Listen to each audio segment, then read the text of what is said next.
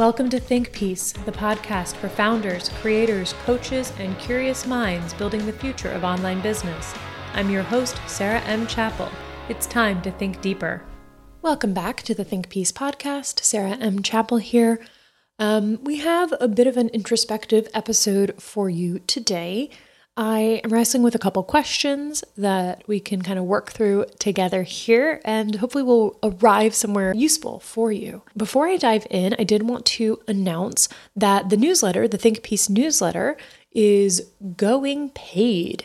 I'm really thrilled to have finally followed through on my long time dream of focusing on my writing and getting paid for it and continuing to serve you in a deeper way through the research, reporting, analysis, criticism, and kind of personal essays that have really shown on the newsletter in the past year that you guys have given me great feedback on that I know are being referenced and informing your work and those of you that work for employers that they're informing your work for your employers and I want to spend my time doing that. I am really thrilled to introduce that to you as kind of my primary scalable offer, if you will, moving forward. I'm still coaching and consulting. I will still be doing some teaching, though probably not at the scale that I was previously, just due to my own changing interests and my desire for intimacy.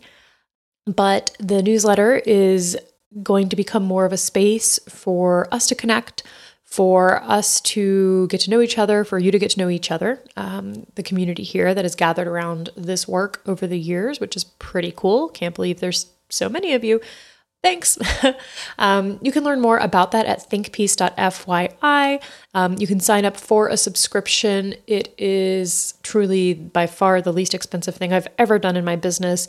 Um, and I know for some of you who love the podcast and have benefited from this work throughout the years, that this will be a great way for you to support it directly.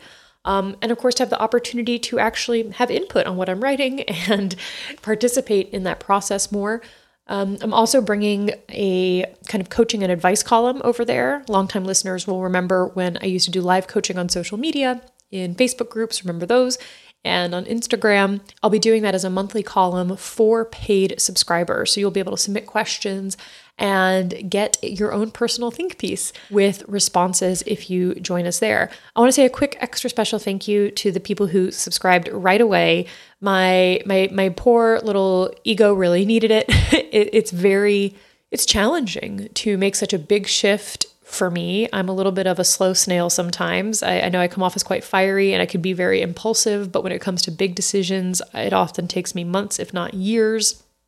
And it has meant a lot of me to get early support from so many of you. So thank you. Um, so you go to thinkpiece.fyi and subscribe there. There will be free issues as well.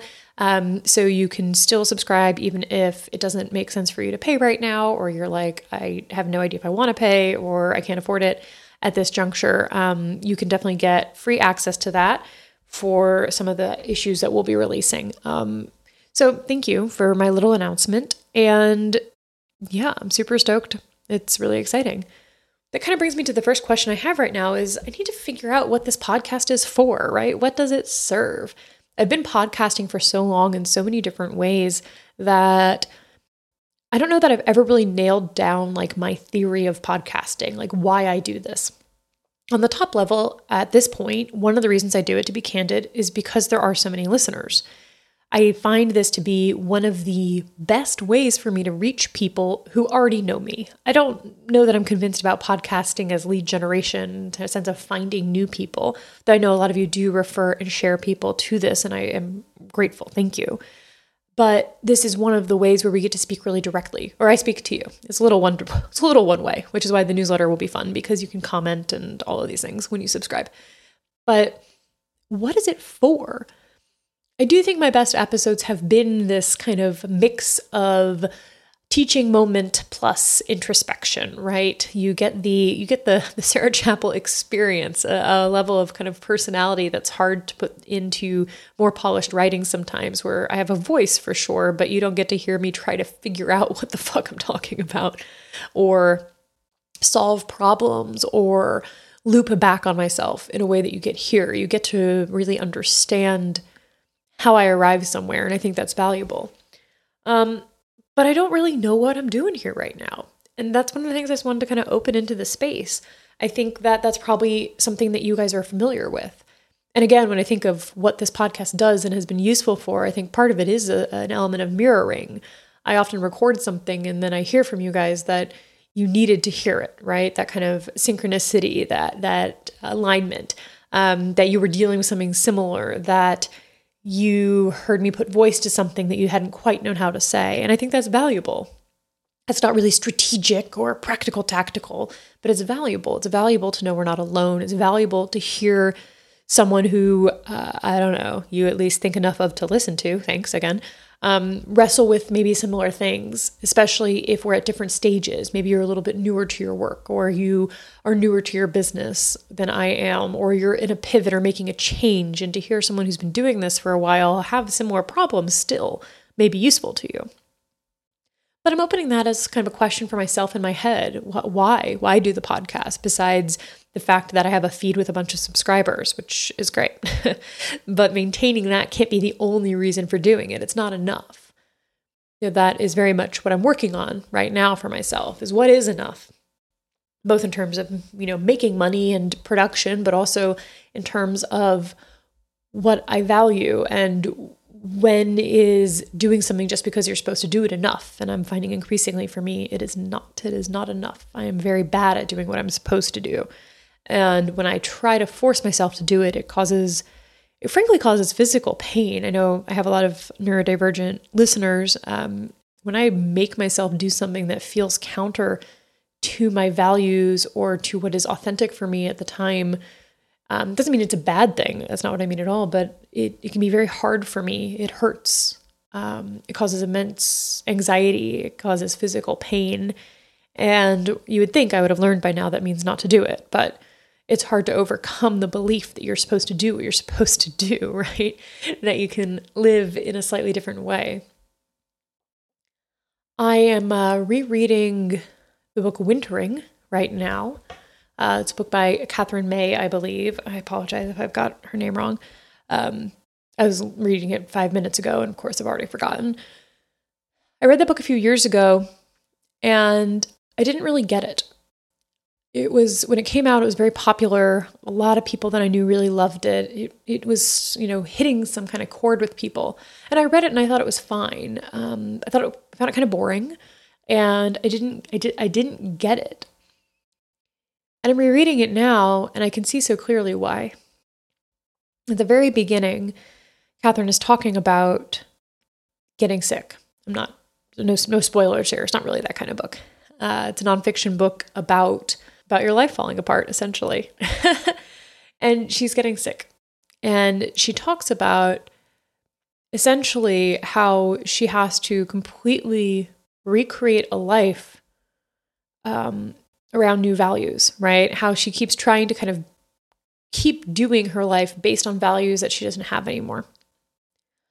And I can see now why reading it the first time it was hard for me to absorb um, because I was in this place of dissonance, right? Where I was having an experience, but I refused to allow myself to acknowledge it. I've already talked about this at length in terms of my experience running the Holistic Business Academy and kind of pushing to be a startup founder and looking for a certain kind of growth and um, acknowledgement and success. Um, and trying to do that partially because it was there right i love i love a challenge and i think that's a good enough reason to do anything but but not quite being able to figure out how to make that match with some of my values and especially in terms of what I know I need just as a person um, in order to be well, in order to be healthy or as healthy as I can be. Um, and I'm reading this book now, and I get it.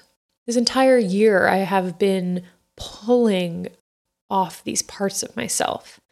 Um, I've been looking at them and ultimately discarding basically everything, especially when it comes to things like work and success and how I am perceived in the world.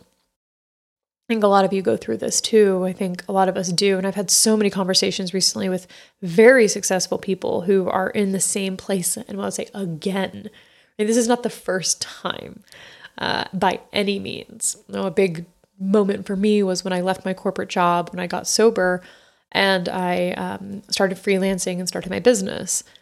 And that the first couple months after I left that job, I remember how free I felt.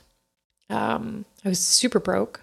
I had no idea what I was going to do. I was scared, but I felt so free. I felt so clear about who I was. I remember working in my garden and uh, biking everywhere because I didn't want to, I couldn't really buy a Metro card.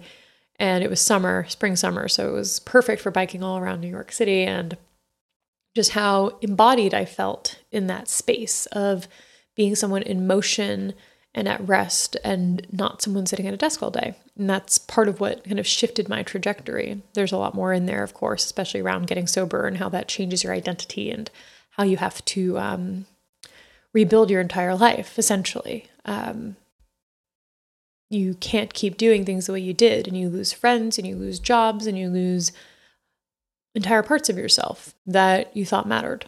Um, but you can't keep them if you're going to be able to take care of yourself in a way that you've decided to. And going through that again now, almost not quite a decade later, but about eight years later, seven or yeah, eight years, um, has been really fascinating. And I find myself coming back to that time in my life again and again. The the path to stopping drinking and using drugs, how bad it had to get. Fortunately, not so bad for me, but I bad for people I loved um, and bad enough for me, to be fair, to finally stop. And I've seen that this year where I keep kind of pushing myself to the brink before I will finally change something, before I will finally shift it and almost relax into what I've wanted the entire time. This sounds like kind of like a deeply emotional way to talk about like becoming a professional newsletter writer. I mean, you're not wrong. It's a little absurd. I can hear myself being like, I have struggled so long to start a paid newsletter. it's like, okay, Sarah, what? Um, but something about it really challenged my identity it challenged what I believed was work that I should be doing. It is directly challenging my beliefs about the quality of my work, um, about what it's worth. I joked a little bit in the announcement that I really have no problem at this point, you know, selling five figure coaching programs, like group programs. I'm okay with that. I quote consulting packages that are multiple five figures regularly.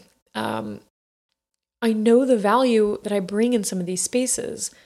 I'm comfortable with it. I've been doing this for eight years. I have a kind of experience that is a little hard to find. It's a little niche, it's a little weird.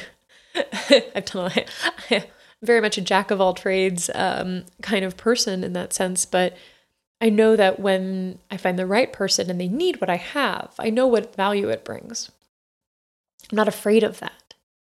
But asking people to pay me to write, And I've been a professional writer. I've freelanced since I was in my early 20s. I've um, done reported pieces. I've done a lot of like SEO clickbaity kind of stuff. I've done a lot of small pieces over the years and never been paid a huge amount, but I've been paid. I'm not unaccustomed to that. But there is something about, you know, being a girl standing before you, asking you to give me $7 a month that challenges me. It challenges me because as a strategist, I know that this is about the hardest business model I could move forward with. I know this because I worked with people for years. I've known this because I can do the math over on um, my newsletter. There's a, a piece talking about the math of something like this that you can check out if you subscribe. And I know that it's hard. Um, it is almost as easy to get 10 people to pay $10,000 as it is to get 10 people to pay $10 for something. It's a little bit of a lie, this assumption that because something's less expensive, more people will buy it. That's not true. And the newsletter model and the kind of monetization of content model is really challenging financially. There's a reason that I've spent a lot of years kind of complaining or bringing, trying to bring awareness to models like Patreon, like Substack, where you're really trading, you know, your creativity for these small amounts of money, this kind of tip jar economy that is fine, um, but is challenging. And the people I know who are successful at it are either doing a lot of extra work. I think Patreon in particular pushes people towards that because of the tiers and stuff. I, I continue to think that's like a particularly challenging ecosystem to be in. Um, or they're just not making very much money. And very much being, of course, a personal idea, but I know exactly how many people I need to be paid subscribers for my newsletter to be a full time salary for me. It's a lot of people, it's a big number. I have far more than that in my audience, but I also know what conversion rates for these things look like. I have very I I, I know too much, you know. I I'm not seduced by the the messaging on how easy it is to, you know, monetize your audience. I know that's not true. I have all the knowledge to tell me that this is a challenging idea. And at the same time, it's the only thing I want. Not to monetize my audience, not to get you to pay for a newsletter, but to write, to think, to do slightly slower work than I have been doing for the past several years, slightly more reflective work. And it takes time. That brings me to the next thing I want to talk about in just a second, which is schedule and time. I'm obsessed with time right now. I'm always obsessed with time, but really right now. So, reading Wintering and kind of noticing why a couple years ago I would have kind of revolted against it. This idea that slowing down was necessary, this idea that there were seasons when you were going to not be very good at the things that you're supposed to be good at. You know, kind of watch her go through this concept of giving up her entire career. Um, and how much that resonates with me right now. And these kinds of times of darkness. And, and as I was saying this, right, at least where I live in New York, we're heading into the dark time of year. In the um, witchcraft tradition I work in, from the end of October until the beginning of February is called the mound. It is the dark time. Um, there are certain activities that don't really happen in there. We're kind of suspended in the space between death and life in the dark. And it's a time of coming together, it's a time of um, survival uh, very much in some of the ways that Katherine May talks about in her book. These kinds of, uh, she talks a lot uh, to people from the far north and her experiences going there. And I also just am finishing up the My Struggle uh, series by, all right, when I found out how he pronounced his name, I really was like, for an American, it's so, you're like, this makes no sense. I apologize. I'm going to say it. And everyone's always like, that's how his name is said. I've listened to him said it. Karl Ove Knausgård. I can't. Um, but I'm on the last book of that, right? And a huge part of his series takes place up in the far north as well of Norway and in the dark. And this kind of seasonality of experience is already getting so much darker in New York. It's wild. Um, we've had so many gray days because it's been raining, but now it's getting dark at like five o'clock and the time will change and it'll shift a little bit. But you see the sense of just hunkering down, right? Of of slowing down, of slowing your metabolism, right, to survive. Uh, Katherine in May has this great scene um, about dormice um, in wintering and you know how they get so squishy with the brown fat that keeps them you know alive and how they just kind of curl up and they lower and lower and lower their temperature um, talking about hibernation. And i feel that. I feel the desire to hibernate a little bit in my work and writing is such a great way to do that writing, even if you're a fast writer like I am, still takes time. You can't really skip it. I guess you can if you use an AI bot or something. Um, but if you're doing the writing, you can't really skip the time. It's not. It's not something that can be done. It has to. take. it takes time. It's not in that sense scalable work. I can't do it once and sell it over and over again. Um, I mean, writing a book, yes, but not a newsletter, not something that's ongoing. So I think about the sense of time, right, and schedule. Think about that right now because as I'm recording this, one of the funny things about having a bi weekly podcast is that time is a little funny. I record this usually about a week before it comes out, sometimes a little bit more. And that means there's this lapse. When I recorded the last podcast, um, Hamas had not um, attacked Israel. Um, and now I'm recording this, and 1,400 people in Israel were killed and Israel has started a retaliatory war against Palestine that I believe has killed 4,000 so far, and according to the UN, displaced a million people. Uh, it's a humanitarian crisis. Um, it is very sad and very scary, and people feel very angry and very powerless. And I see the way that time plays out in these moments.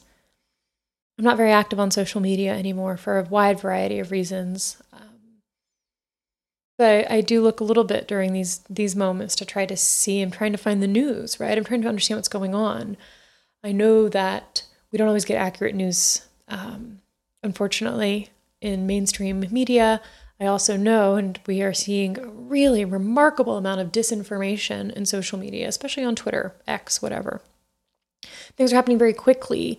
It's very easy to make bold claims and then have to retract them. And we see a lot of very, very horrific things happening in terms of how people are interacting and talking to each other.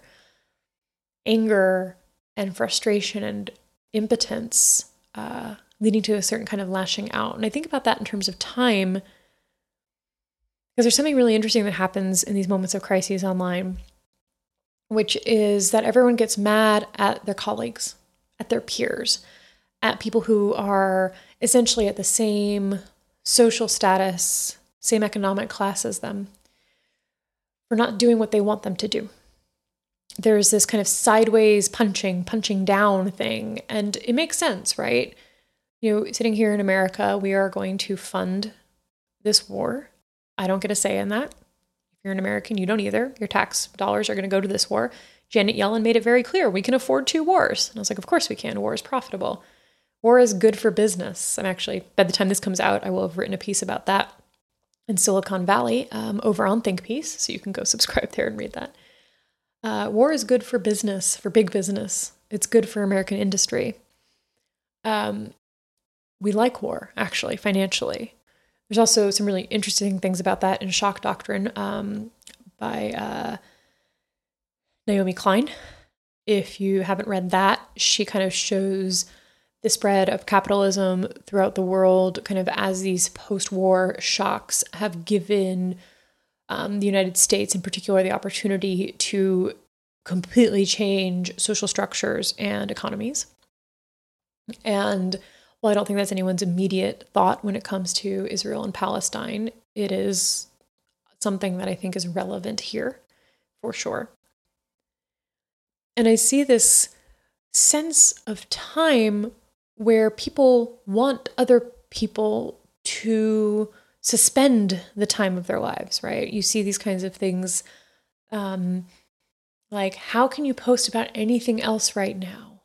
Now is not the time for X. Um, you know, the the urgency is so great, which it is. But it's ignoring this other kind of element of time, right? Which is that I really believe that folks who continue to post, uh, for example, um, pictures of clothes, right? I follow a lot of fashion influencers, not a lot, but some. Uh, I used to work in fashion, still really love the art and uh, styling and things like that. And a lot of them, of course, are still posting pictures of clothes. It's very easy to say, you shouldn't be doing that. very easy, right? Who needs to see pictures of another picture of the $990 Margiela Tabi Mary Janes right now? Uh, side note, those shoes are great, but I cannot believe how many people I see in New York City who own them. And I'm like, all right, I do not make as much money as I think I do by any means because I cannot buy those shoes. And even that sounds a little frivolous. I'm like, oh, I'm talking about shoes. That's frivolous.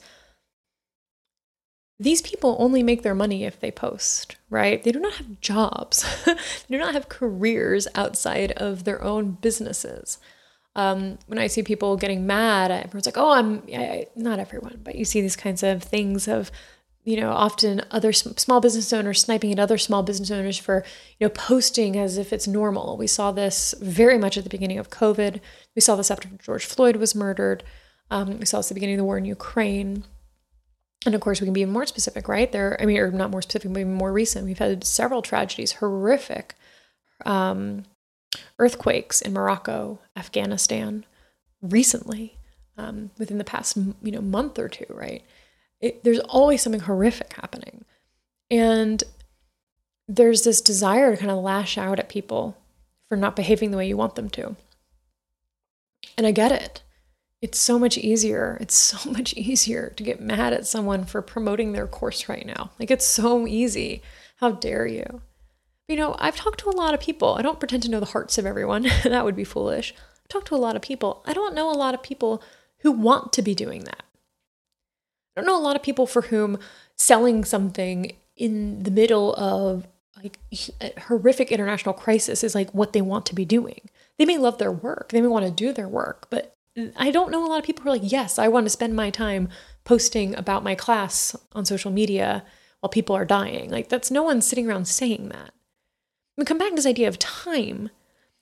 And the reason I, I kind of refer to this as this kind of weird interclass warfare, not literal warfare, of course, in this context, I want to be careful with my words, but um, interclass um, squabble is because people are doing that because they have to. And this is when we talk about time, one of the things that's so interesting is not only just the acceleration of time that happens in social media and how quickly things change and how quickly tides turn and um, and anger and fear are stoked into a rage and a, a need to release the valve somehow. It's also that we are systemically robbed of time to reflect and grieve. If you run your own business, you may not be able to afford to stop. And I remember at the beginning of COVID, you know, and I again, a lot of people tell me a lot of things. I'm a confidant for a lot of people. I never I never rehash specific stories to be very clear. I'm always mixing and matching and changing them around. I take my my role as a holder of people's stories and concerns and fears very seriously. But I remember at the beginning of COVID, um, folks in small business online space posting and saying that they thought it was wrong for people to sell right now. People were dying. And I would see people do that who had recently also shared about making large amounts of money, for example, right? Who had had big launches and had shared about their success, which is fine. It's very easy to get mad at people for continuing to be, quote, business as usual if you can afford to financially. Now, is this the most important thing that's happening right now? No, not at all. But as it comes through the lens of this podcast, my work, I mean, I'm, these are the things that kind of make sense for me to speak on, right? I'm not an expert in, uh, you know, the Israel Palestine conflict, even though it's something I've been studying since I was in high school. Um, I'm not, you know, able to speak on that though with any level of authority, um, other than to share my sadness and my yeah my hope for, for freedom for the people of Palestine, my hope for grief and safety for people in the Jewish communities around the world who are so scared right now. And the way that we treat each other online, though, that, that is something I can talk about a little bit. So, when we're in these moments of change where time dilates and it gets so narrow, remembering that we actually don't have as much choice as we think can be really powerful when it comes to how we interact with each other. Remembering that very few people, I truly believe this, maybe it's a little naive, but very few people are purposefully cruel. There's often belief systems that encourage a certain kind of cruelty. There are value systems, there's indoctrination of beliefs that can result in that. But when I see somebody promoting a course during a war, I don't think they're trying to be cruel. I don't think they're trying to uh, say that what's happening doesn't matter. I think they probably need to pay rent this month. There is a space here to recognize that not everybody has time. Not everyone has time. And instead of getting mad or judging individuals who respond to things in different ways, we can recognize the overarching structure which prevents us from having the time to grieve, which is specifically designed to keep us from engaging in our civic matters, right? Only certain people can afford to protest. Only certain people can risk being arrested. Only certain people can say certain things online. Only certain people can afford to not work for weeks on end because there's an international crisis.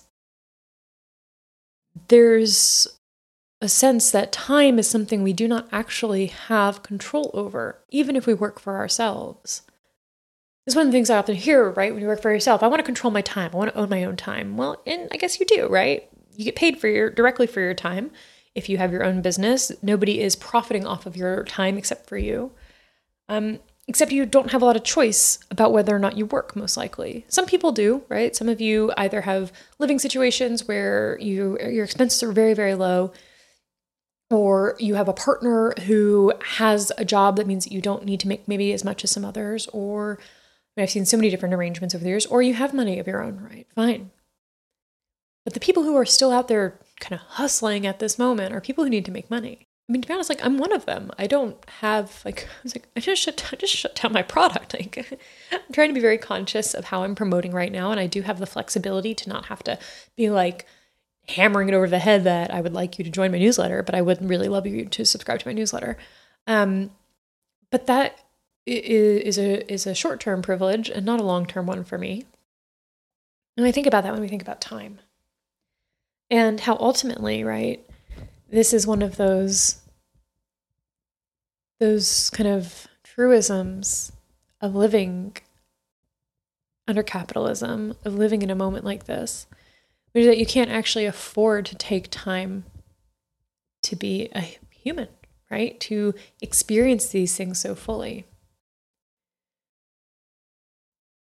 So, with that, I'm going to start to conclude by talking about how we can work with our time now. So the first thing is this. I, uh, you know, I know people just some people disagree with me on this, and that's fine. I'd also just like to continue to keep that door open, especially right now. Um, we do not all need to agree on everything in order to respect each other, in order to learn from each other, in order to be colleagues and even friends. I have friends who have very different opinions than me on Israel Palestine, for example, and that's okay if we actually respect each other's humanity, if we actually think that um, we're allowed to have opinions, it's it's okay. And I know it's hard. We're the divisiveness that social media encourages makes it very hard to recognize to have the kind of nuance that often comes from these conversations in person, for example, right, or with your loved ones. I think there's two pieces here when it comes to time. You know, I'm kind of not very into productivity culture in the sense of trying to get more done. But I do think in moments like this, whether it's your own personal wintering, whether you, like me, have been through a process of just immense change. I know a lot of you have. I, I talk to a lot of you. I've heard from a lot of you. I know a lot of you have been in this recently. I do think that it's helpful to create some frame for our time, some routine. I'm feeling a craving for that part of it's because I traveled so much for the past couple months and I'm finally kind of rooting back at home. Part of it is because with the change in my work, I have a very different schedule than I've had for the past four years. It's it's really quite odd. Um, I'm the kind of person who having anything on my calendar kind of creates a low level anxiety. Um, I get a little nervous about it. I, I have to kind of prepare for it mentally.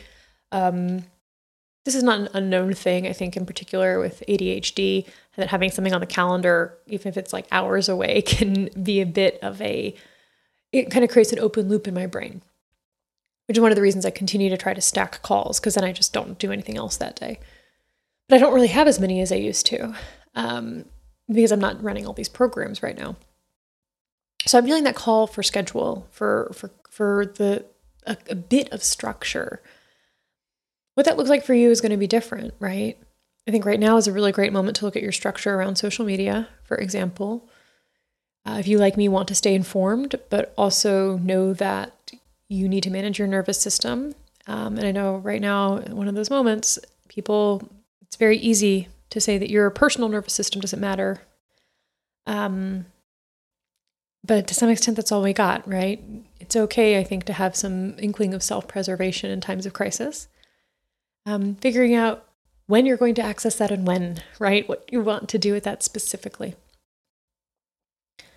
For me, what I'm continuing to struggle with is not getting on social media and reading the news first thing in the morning. I am a bit of a news, a little bit of a news addict. Um, I read a lot of news. I, I would love to read a little bit less.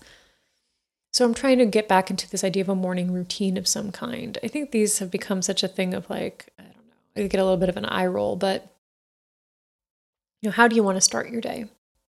For me, it's reading, coffee, petting the dog, going for a walk, right? I'm a little bit less interested in the timing of those things. Um, and I think if you can be more flexible on that, it's nice. Less like I have to get up at 5:30 and do this. I personally find that my body is having a really hard time. I've been having a little bit of a health issue again. Um, and I just need to wake up when I wake up, right? Sometimes that's six, sometimes that's eight. So I'm giving myself that space and I can I can do that. And if you can, I encourage you to do that as well. But it still means we have that morning thing. What do we want to do to kind of create that awakening space? And then figuring out what your one thing is to do. What is the one thing you need to do today? I'm a list person. I have running lists. I use ClickUp. I have lots of notes. I have lots of little bits of paper everywhere with stuff on them.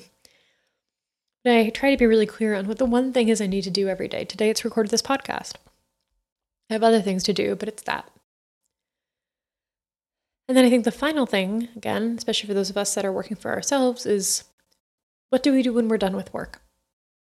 I was working on a newsletter yesterday. I worked for a couple hours writing and researching and it's not done. So I was like, oh no, I need to keep pushing. And I just kept trying to make myself work on it the rest of the day.